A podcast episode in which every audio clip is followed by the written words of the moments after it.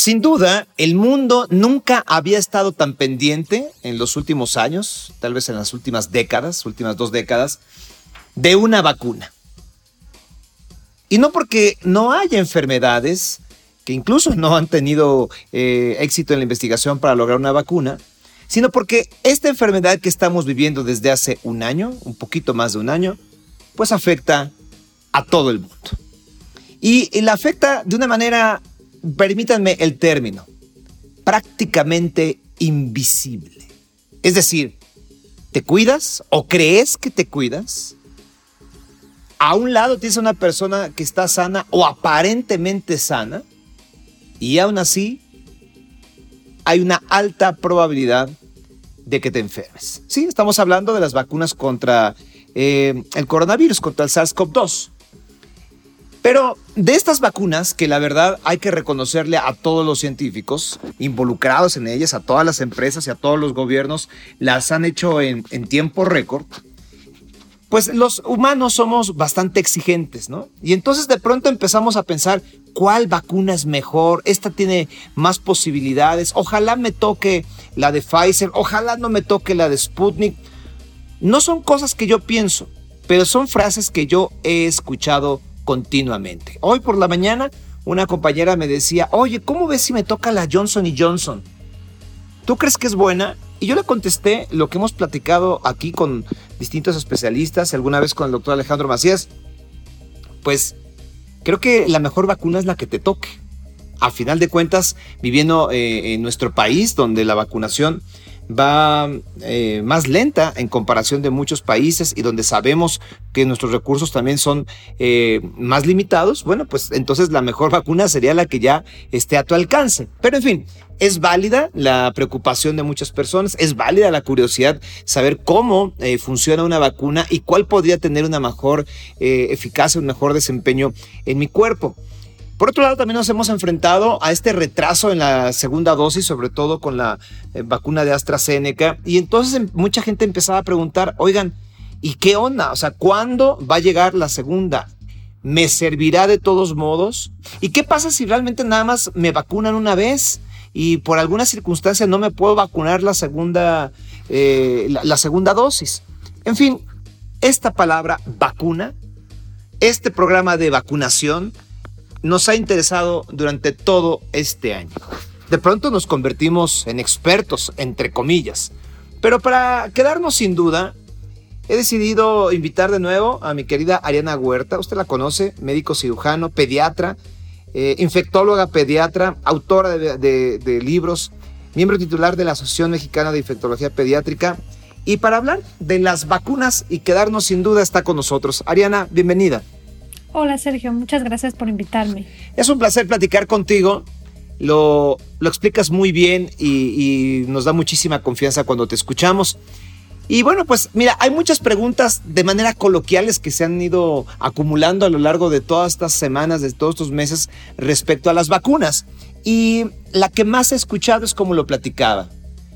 ¿Cuál es, desde tu punto de vista, la mejor vacuna que hay en el mercado para combatir este COVID-19. Gracias, Sergio. Muchas gracias por la introducción.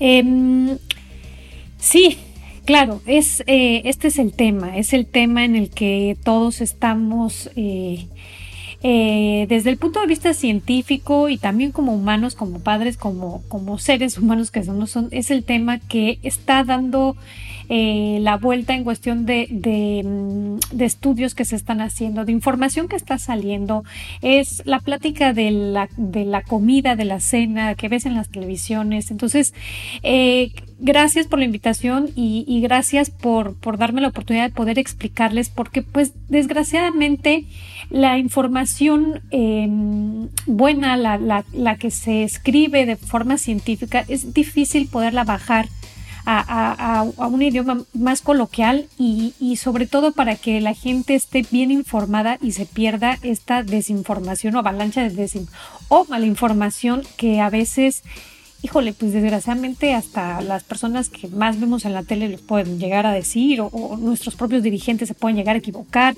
porque hay mucha mala información y, gracias por este espacio de nuevo. Eh, y pues em, como tú bien lo mencionaste, em, ¿cuál es la mejor vacuna? La mejor vacuna va a ser la que te toca en ese momento. Y te voy a explicar por qué.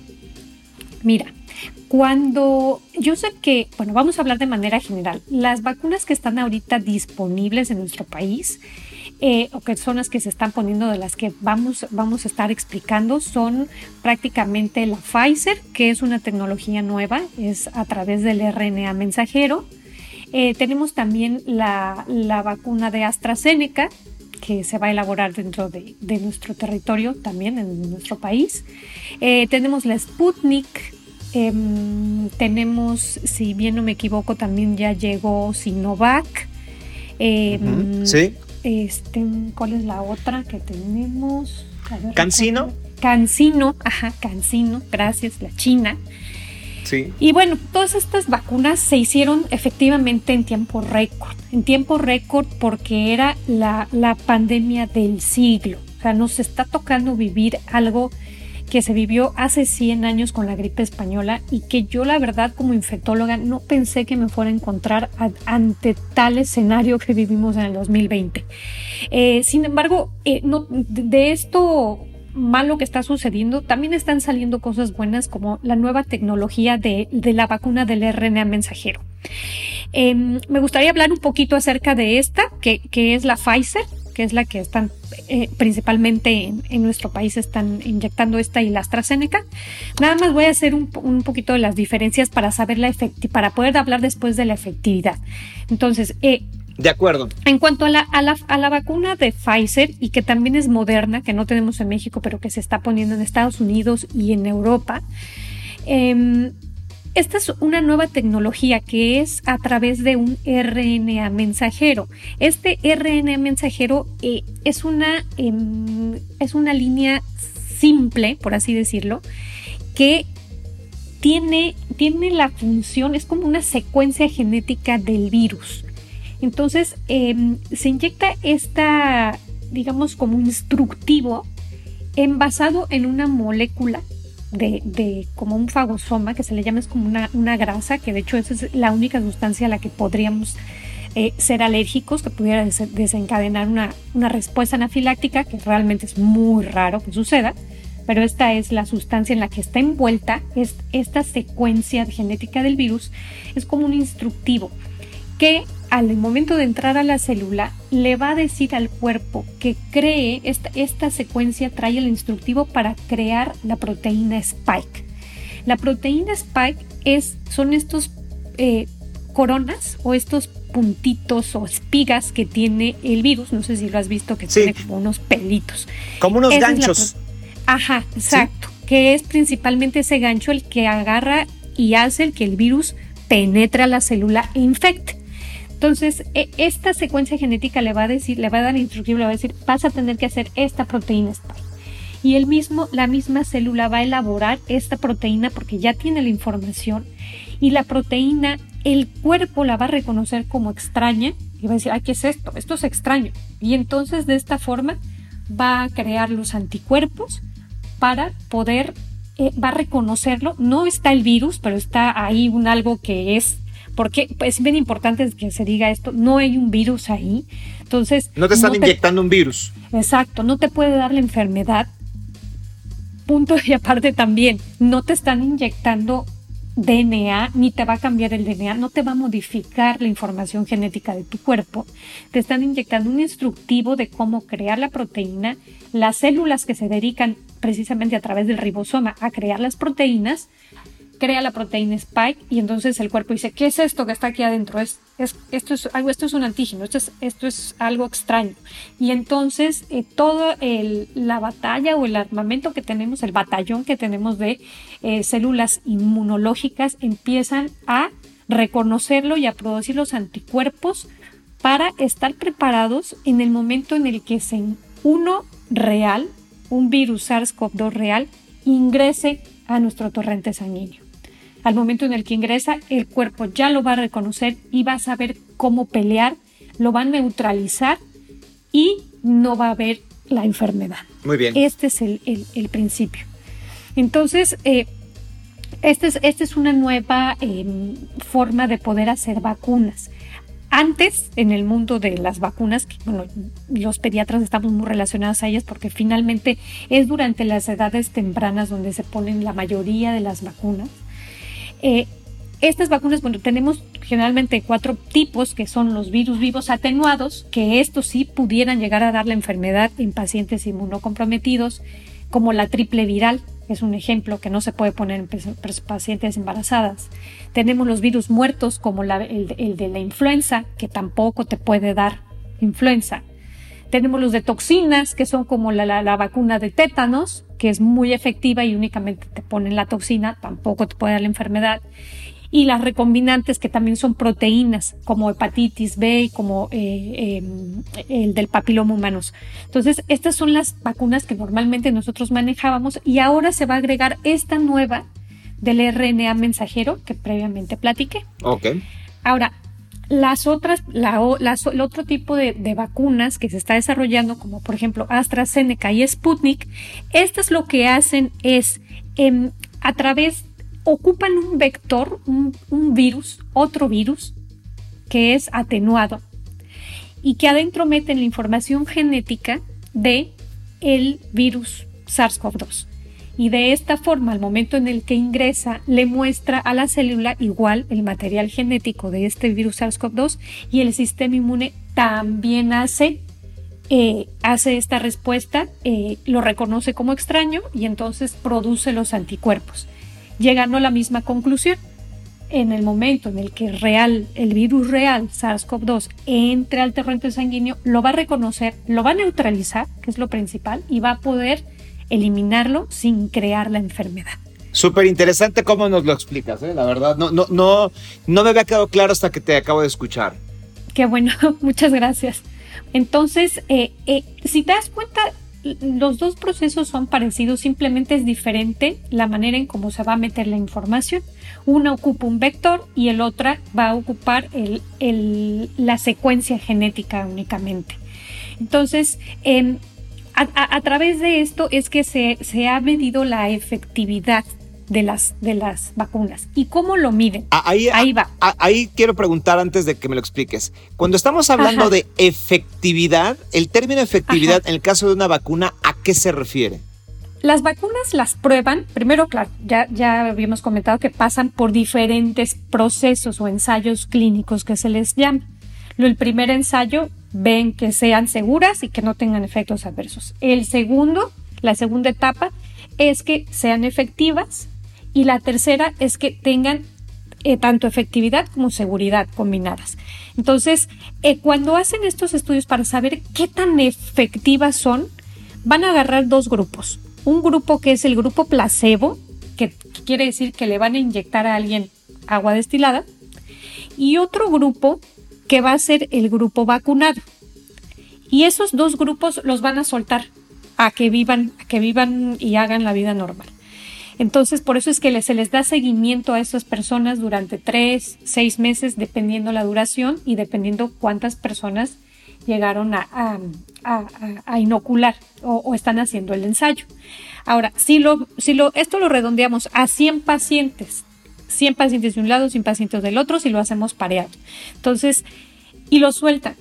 Van a ver, porque le siguen el registro a estos pacientes, que dentro del grupo que se les inyectó el agua destilada se empezaron a infectar y se empezaron a enfermar, o a lo mejor leve, o a lo mejor moderado, o a lo mejor hospitalizados, o a lo mejor se mueren.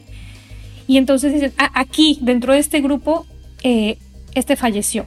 Nadie sabe, en este momento nadie sabe, pero lo, lo, van midiendo.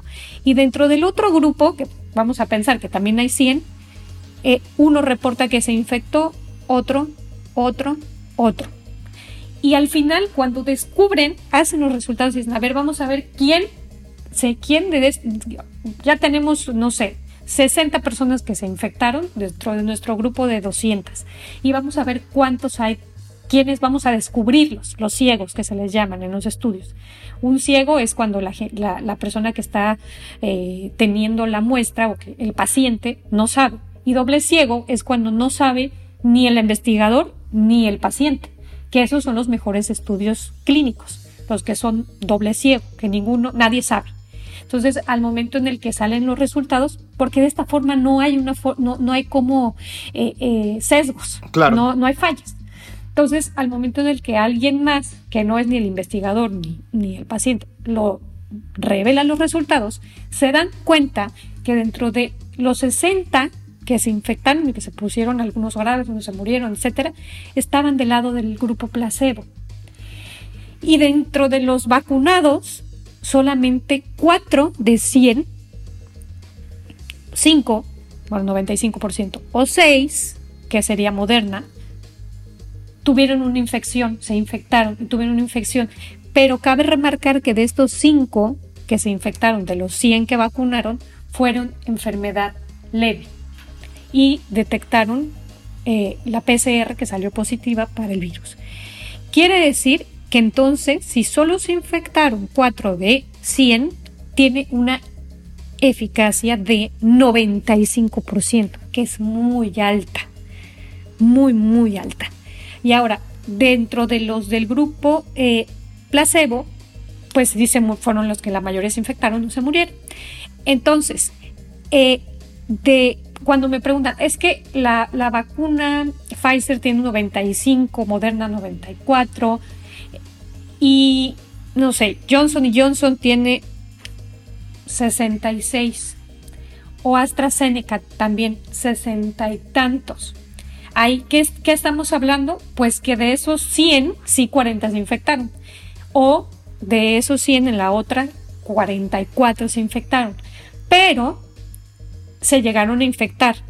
Pero cuando hacen el estudio para ver cuántos de estos vacunados se murieron o necesitaron hospitalización, todos los estudios, todos, nos dan un 100% de efectividad contra hospitalización y en muerte. Quiere decir que todas, todas, incluyendo Cancino, Sinopharm, Sinovac, AstraZeneca, Johnson y Johnson, Moderna y Pfizer, creo que ya están todas. Y Sputnik. Y Sputnik nos están mostrando un 100% de efectividad contra hospitalización grave y muerte, que es lo más importante. Ariana, en este sentido, ¿ese es el objetivo principal de una vacuna? Es decir, prevenir un desenlace complicado. Exacto. Exacto, es, eso es, ese es eh, porque si nos vamos hacia atrás y vemos, por ejemplo, la efectividad que tiene la vacuna de, de mm, la influenza, que está como en los 50, entre los 50 y 60, pero aún así es una vacuna que se aplica a la población en general y que nos ha evitado tantas muertes, entonces, es, todas estas tienen una, em, una importancia en que sea vacunado. Lo que nosotros queremos en este momento como, como humanidad es no morirnos, parar esta cascada de hospitalización, muerte, hospitalización, muerte, hospitalización, ya no hay lugar ni siquiera para recibir infartos de corazón, eh, no hay respiradores para otras enfermedades. Te puedes infectar, te puede dar como si fuera un resfriado, pero no te va a llevar a hospitalización y muerte. Entonces, aquí eh, sería un error decir, no, es que yo no me voy a vacunar ahorita porque me van a poner la Sputnik eh, y tiene una eficacia, la gente tiene que entender esos conceptos para que vea y diga, no, pues, si dicen, no, es que esta tiene una del 64, mejor me espero a que me apliquen la Pfizer porque tiene una del 94 y en esa espera se contagian, claro. se hospitalizan y se mueren. Sí. Entonces, ¿Qué, papel juega, Ariana? Me quedo pensando eh, en, esta, mm, en este concepto de efectividad. Ya nos explicaste muy bien cómo se desarrollan las vacunas y a qué se refiere este porcentaje, que a final de cuentas todos funcionan y funcionan muy bien. Pero evidentemente habrá personas que la pasen pues más mal. Aquí también juega pues el organismo de cada quien, independientemente de la vacuna, ¿no? Claro, claro, claro. Desgraciadamente, Sergio, no sabemos quién va a responder bien y quién va a responder mal.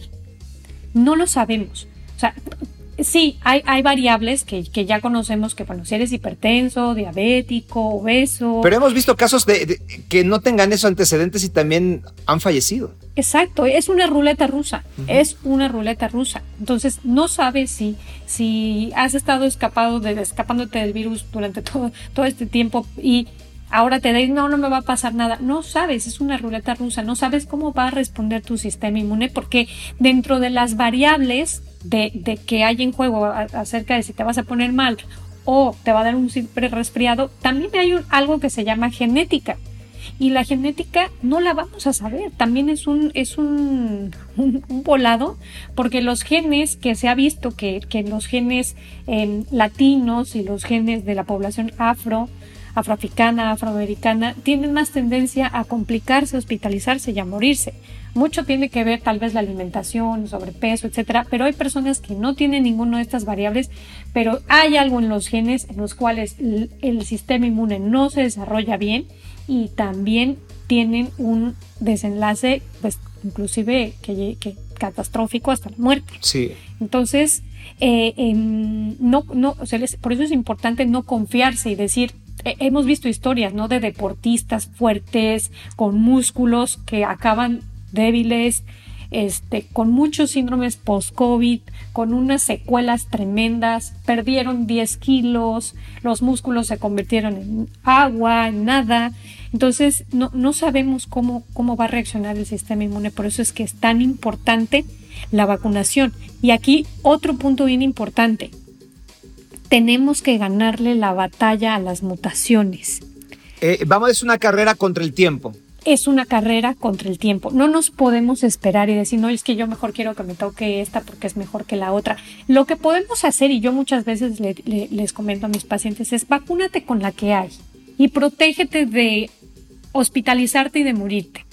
Después cuando haya más vacunas, cuando eh, ya no sean este por uso de emergencia, se pueda conseguir en el medio privado, o se puedan, o, ya se estén comercializando, o tengas otra oportunidad, te das un refuerzo con la que tú quieras.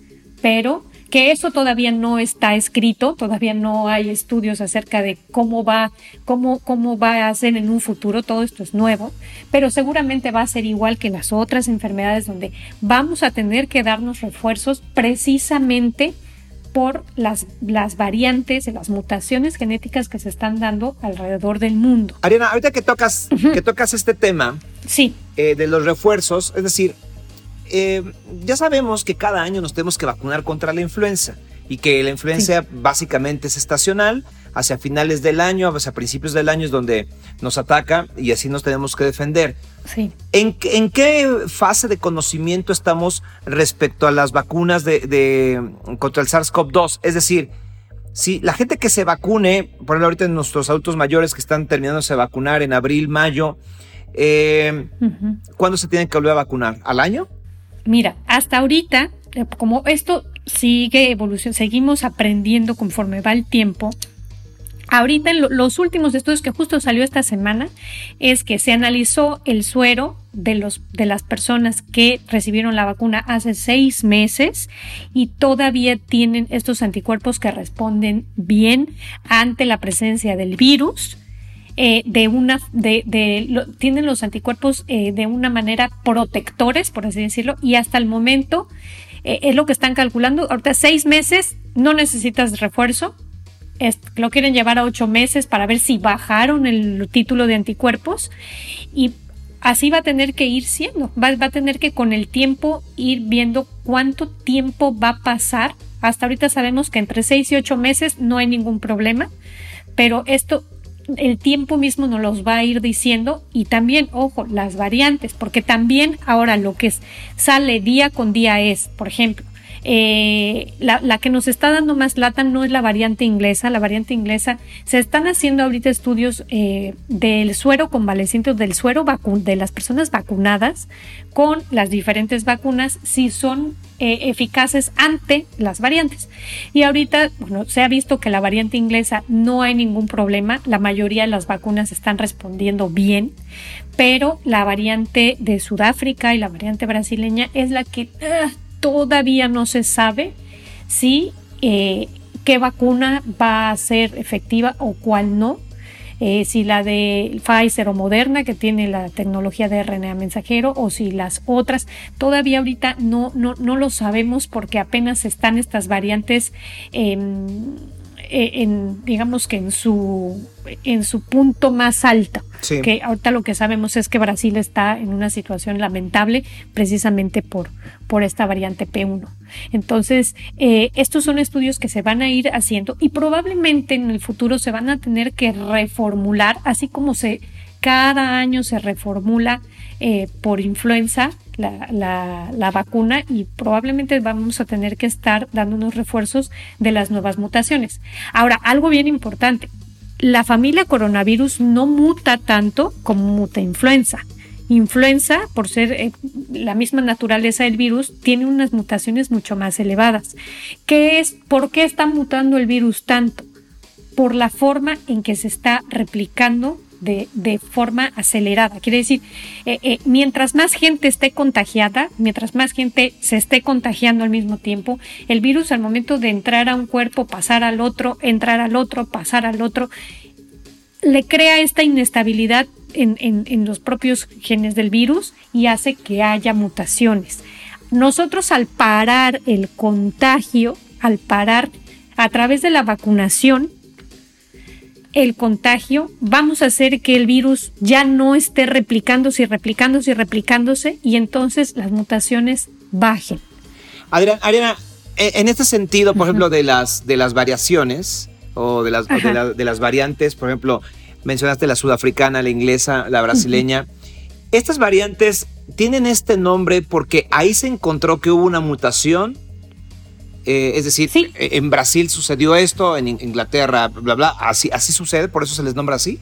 Sí, sí, sí, de hecho tiene nombre de números y letras. La variante de, de, la inglesa es B117, la de la P1, que es la de Brasil, la de Sudáfrica, ya no me acuerdo, pero creo que 134. Este, se les va poniendo números para, no, 1351. Se les va poniendo números para poder identificarlas y es porque generalmente en estas, en estas ciudades hay un pico seguramente nosotros también tenemos nuestra variante mexicana. Es lo que te iba a decir, porque como estamos, debe haber la, mexicana. Sí, seguramente, seguramente también. Seguramente también hay la mexicana. El problema es que se, se, tiene que secuenciar para saber que si tiene o no mutación. Y la verdad se hace muy poco, sí se hace, sí hay, hay, hay laboratorios de, biología molecular en México eh, donde se hacen, pero no es algo que se haga tan frecuente como por ejemplo en, en, el Reino Unido. Sí.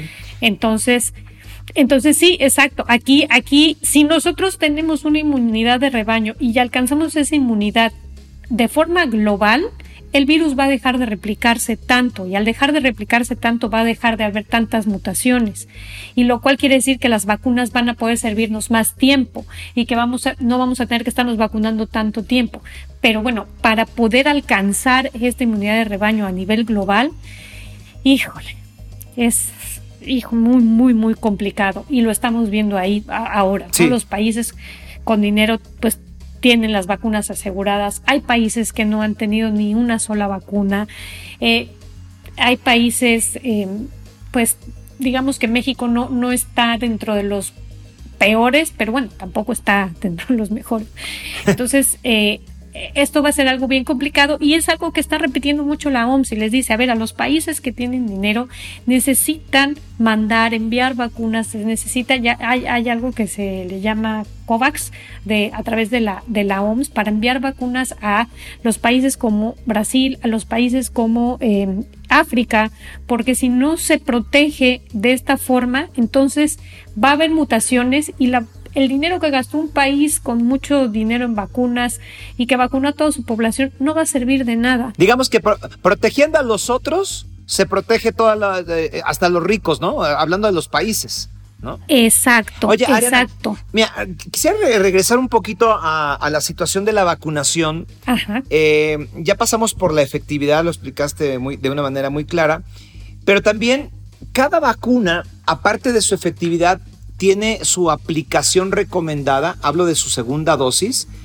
Eh, en distinto tiempo. Por ejemplo, hay algunos que son a los 20, 21 días.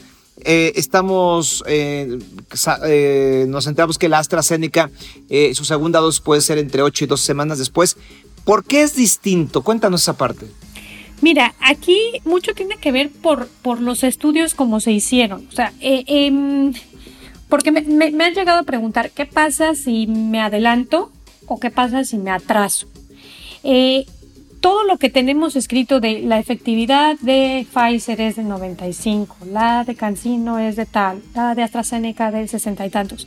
Es porque elaboraron un modelo y ese modelo lo elaboraron de acuerdo a, al ensayo clínico que hicieron. Ellos tienen, claro, bases científicas para saber cuánto, y, esto va normalmente, el, el, tiempo que tarda el sistema inmune en levantar anticuerpos es y, esto se sabe ya desde años, es entre 3, 4 semanas, un mes en promedio, en levantar los anticuerpos. Sin embargo, ellos cuando hicieron sus, sus ensayos clínicos, cada quien con su propia vacuna, es lo que ellos vieron, ¿no? De cuánto tiempo eh, eh, un, un, linfocito podía producir los anticuerpos de forma completa y una vez que ya hayan producido estos anticuerpos ya pueden estar preparados para recibir otra vacuna y entonces volver a hacer anticuerpos para que haya mucho más anticuerpos en el torrente sanguíneo, más anticuerpos que puedan detectar y así con esto subir la, la, efectividad de la vacuna.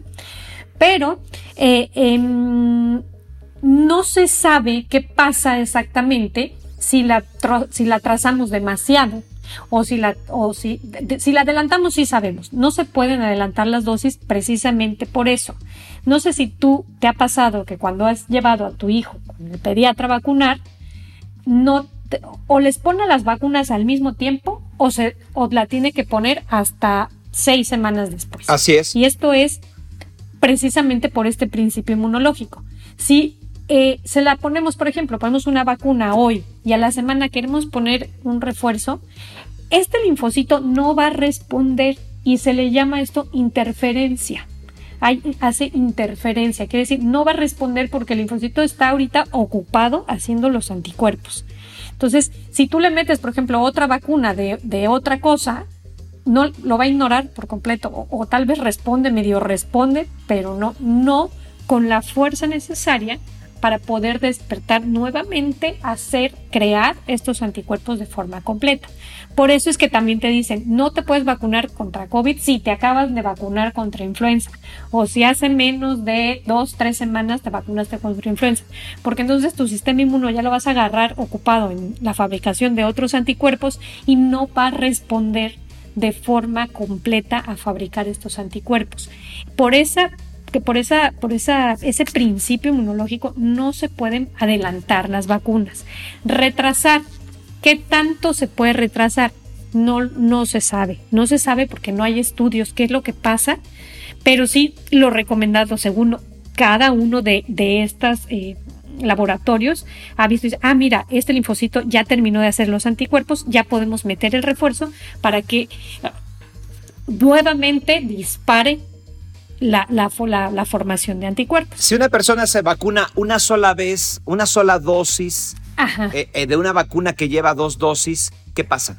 Eso, que uno, bueno, lo, que hace es meter a un agente extraño para que el, el, eh, el, sistema inmunológico cree los anticuerpos, pero te cuenta que los va a crear de una, de una, de una forma, o sea, de una vez, ¿no? ¡Fum! Los crea.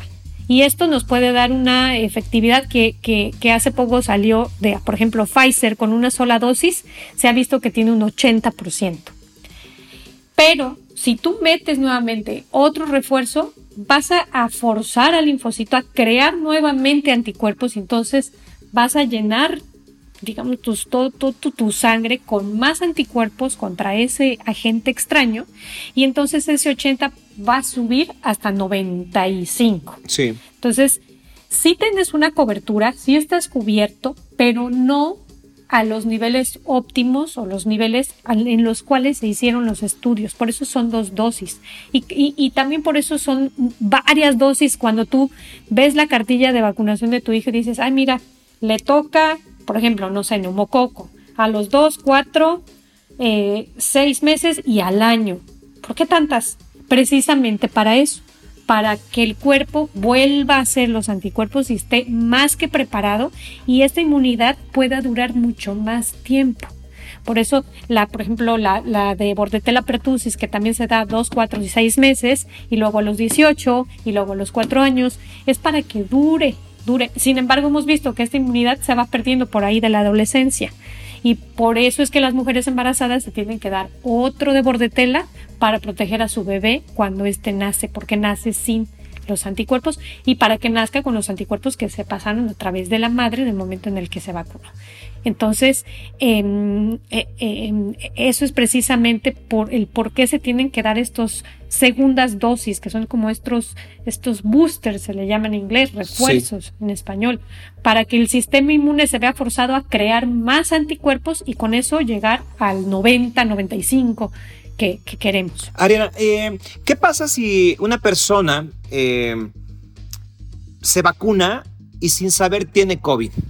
Se vacuna, pero ¿en qué momento? O sea, ¿cuánto tiempo después? No, o sea, supongamos que, una, al, mismo tiempo. Eh, exacto, o sea, pensamos que una persona está en esta ventana asintomática de los primeros cinco días donde puede haber falsos negativos incluso en la prueba y sin saberlo se va, se presenta y se vacuna. La vacuna puede potencializar la, enfermedad o, no, no tiene nada que ver? No, no tiene nada que ver porque recuerden que la enfermedad, eh, eh, que la vacuna no te produce la enfermedad. Entonces, eh, no tiene nada que ver. El único problema aquí es que para que el cuerpo, como te decía, haga los anticuerpos, esta inmunidad que se le llama, va a tardar como tres semanas, dos semanas, tres semanas, cuatro semanas para completarla. Algunos han sido seis semanas. Entonces llega el virus en un paciente que acaban de vacunar y es como si llegara a un cuerpo que no tiene nada. Y es por eso, por este principio, en el que el cuerpo todavía no produce los anticuerpos, que la persona que se vacuna no debe de confiarse y no debe, por ejemplo, de, ay, hoy me vacuné, mañana voy a hacer una fiesta voy a invitar a todos porque me vacuné y ya me salvé. No, porque tu cuerpo todavía no ha producido esta inmunidad, todavía no estás protegido, por lo cual se les pide que continúen eh, sobre todo los pacientes de alto riesgo, los adultos mayores en cuarentena, que continúen con el cubrebocas, que continúen con lavado de manos, que continúen ventilando todos los espacios, hasta que te hayan pasado dos semanas después de la segunda dosis, dos a tres semanas después, ya pueden decir que están totalmente o eh, completamente inmunizados y entonces sí, ya se sacaron unas nuevas guías también en Estados Unidos acerca de estos, estos pacientes que ya están vacunados ya pueden llegar a ver a personas en un espacio cerrado, sin cubrebocas, sobre todo, bueno, aquellos que no tengan factores de riesgo eh, em, pueden, pueden visitar a las personas que están vacunadas y estas personas pueden poco a poco regresar a la, entre comillas, normalidad porque se va, a tener que seguir eh, eh, usando el cubrebocas. ¿Y por qué se va a tener que seguir usando el cubrebocas? Y eso es algo que está cambiando también, es porque, como recordamos, puedes estar dentro de estos cuatro que se infectaron que no se van, que no se van a morir, que no se van a hospitalizar, pero que vas a traer, vas a ser un carreador o un acarreador del virus en tus, en tu nariz y en tu garganta. Entonces, precisamente por eso, hasta que todos estén inmunizados y hasta que se cumpla con esta inmunidad de rebaño, es que vamos a poder retirarnos el cubrebocas en espacios cerrados.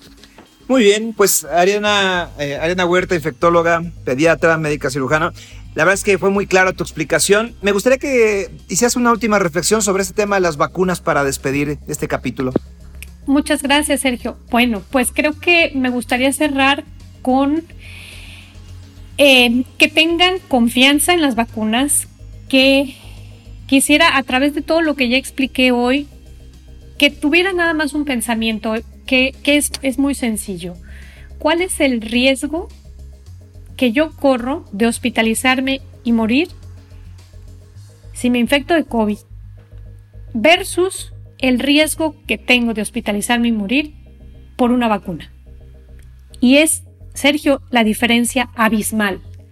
Es abismal. Que esto siempre lo tengan como pensamiento porque entiendo que estén temerosos, entiendo que China es que los efectos adversos es que fiebre, es que este no sabemos porque híjoles que son nuevas, es que la nueva tecnología, es que eh, entiendo perfecto y todos los científicos entienden el temor que puede haber, pero ante los números, o sea, no, no, hay, no hay por qué dudarlo.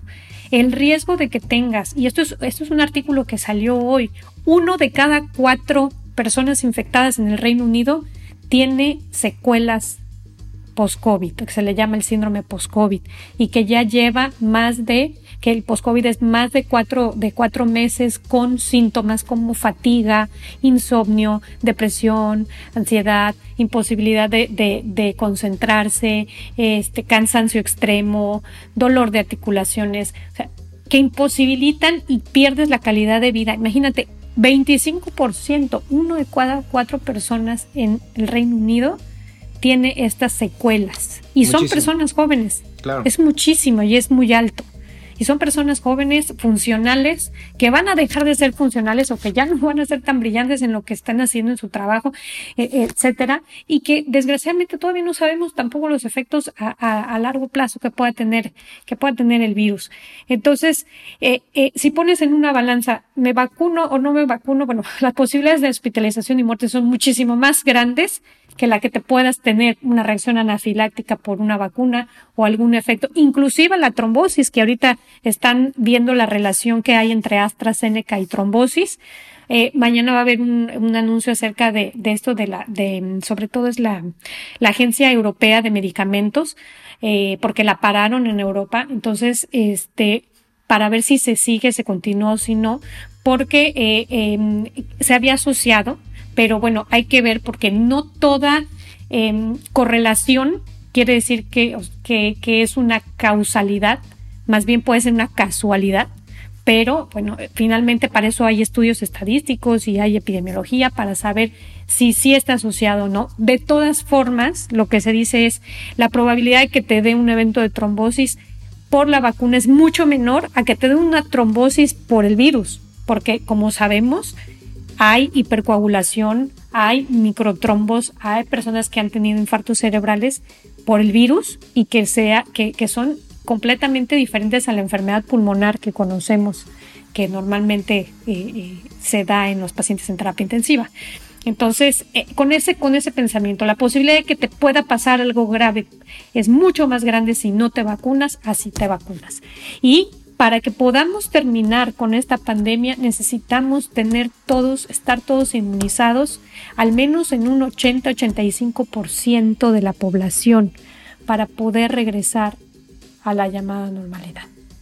Muy bien, Ariana Huerta, es un placer escucharte. Eh, gracias de nuevo. Y yo quiero también agregar algo que evidentemente no, no está basado nada más... Eh, mejor dicho, no está basado en todo el conocimiento que, tiene Ariana. Está basado en la fe que le tengo a todos los científicos de cualquier parte del mundo.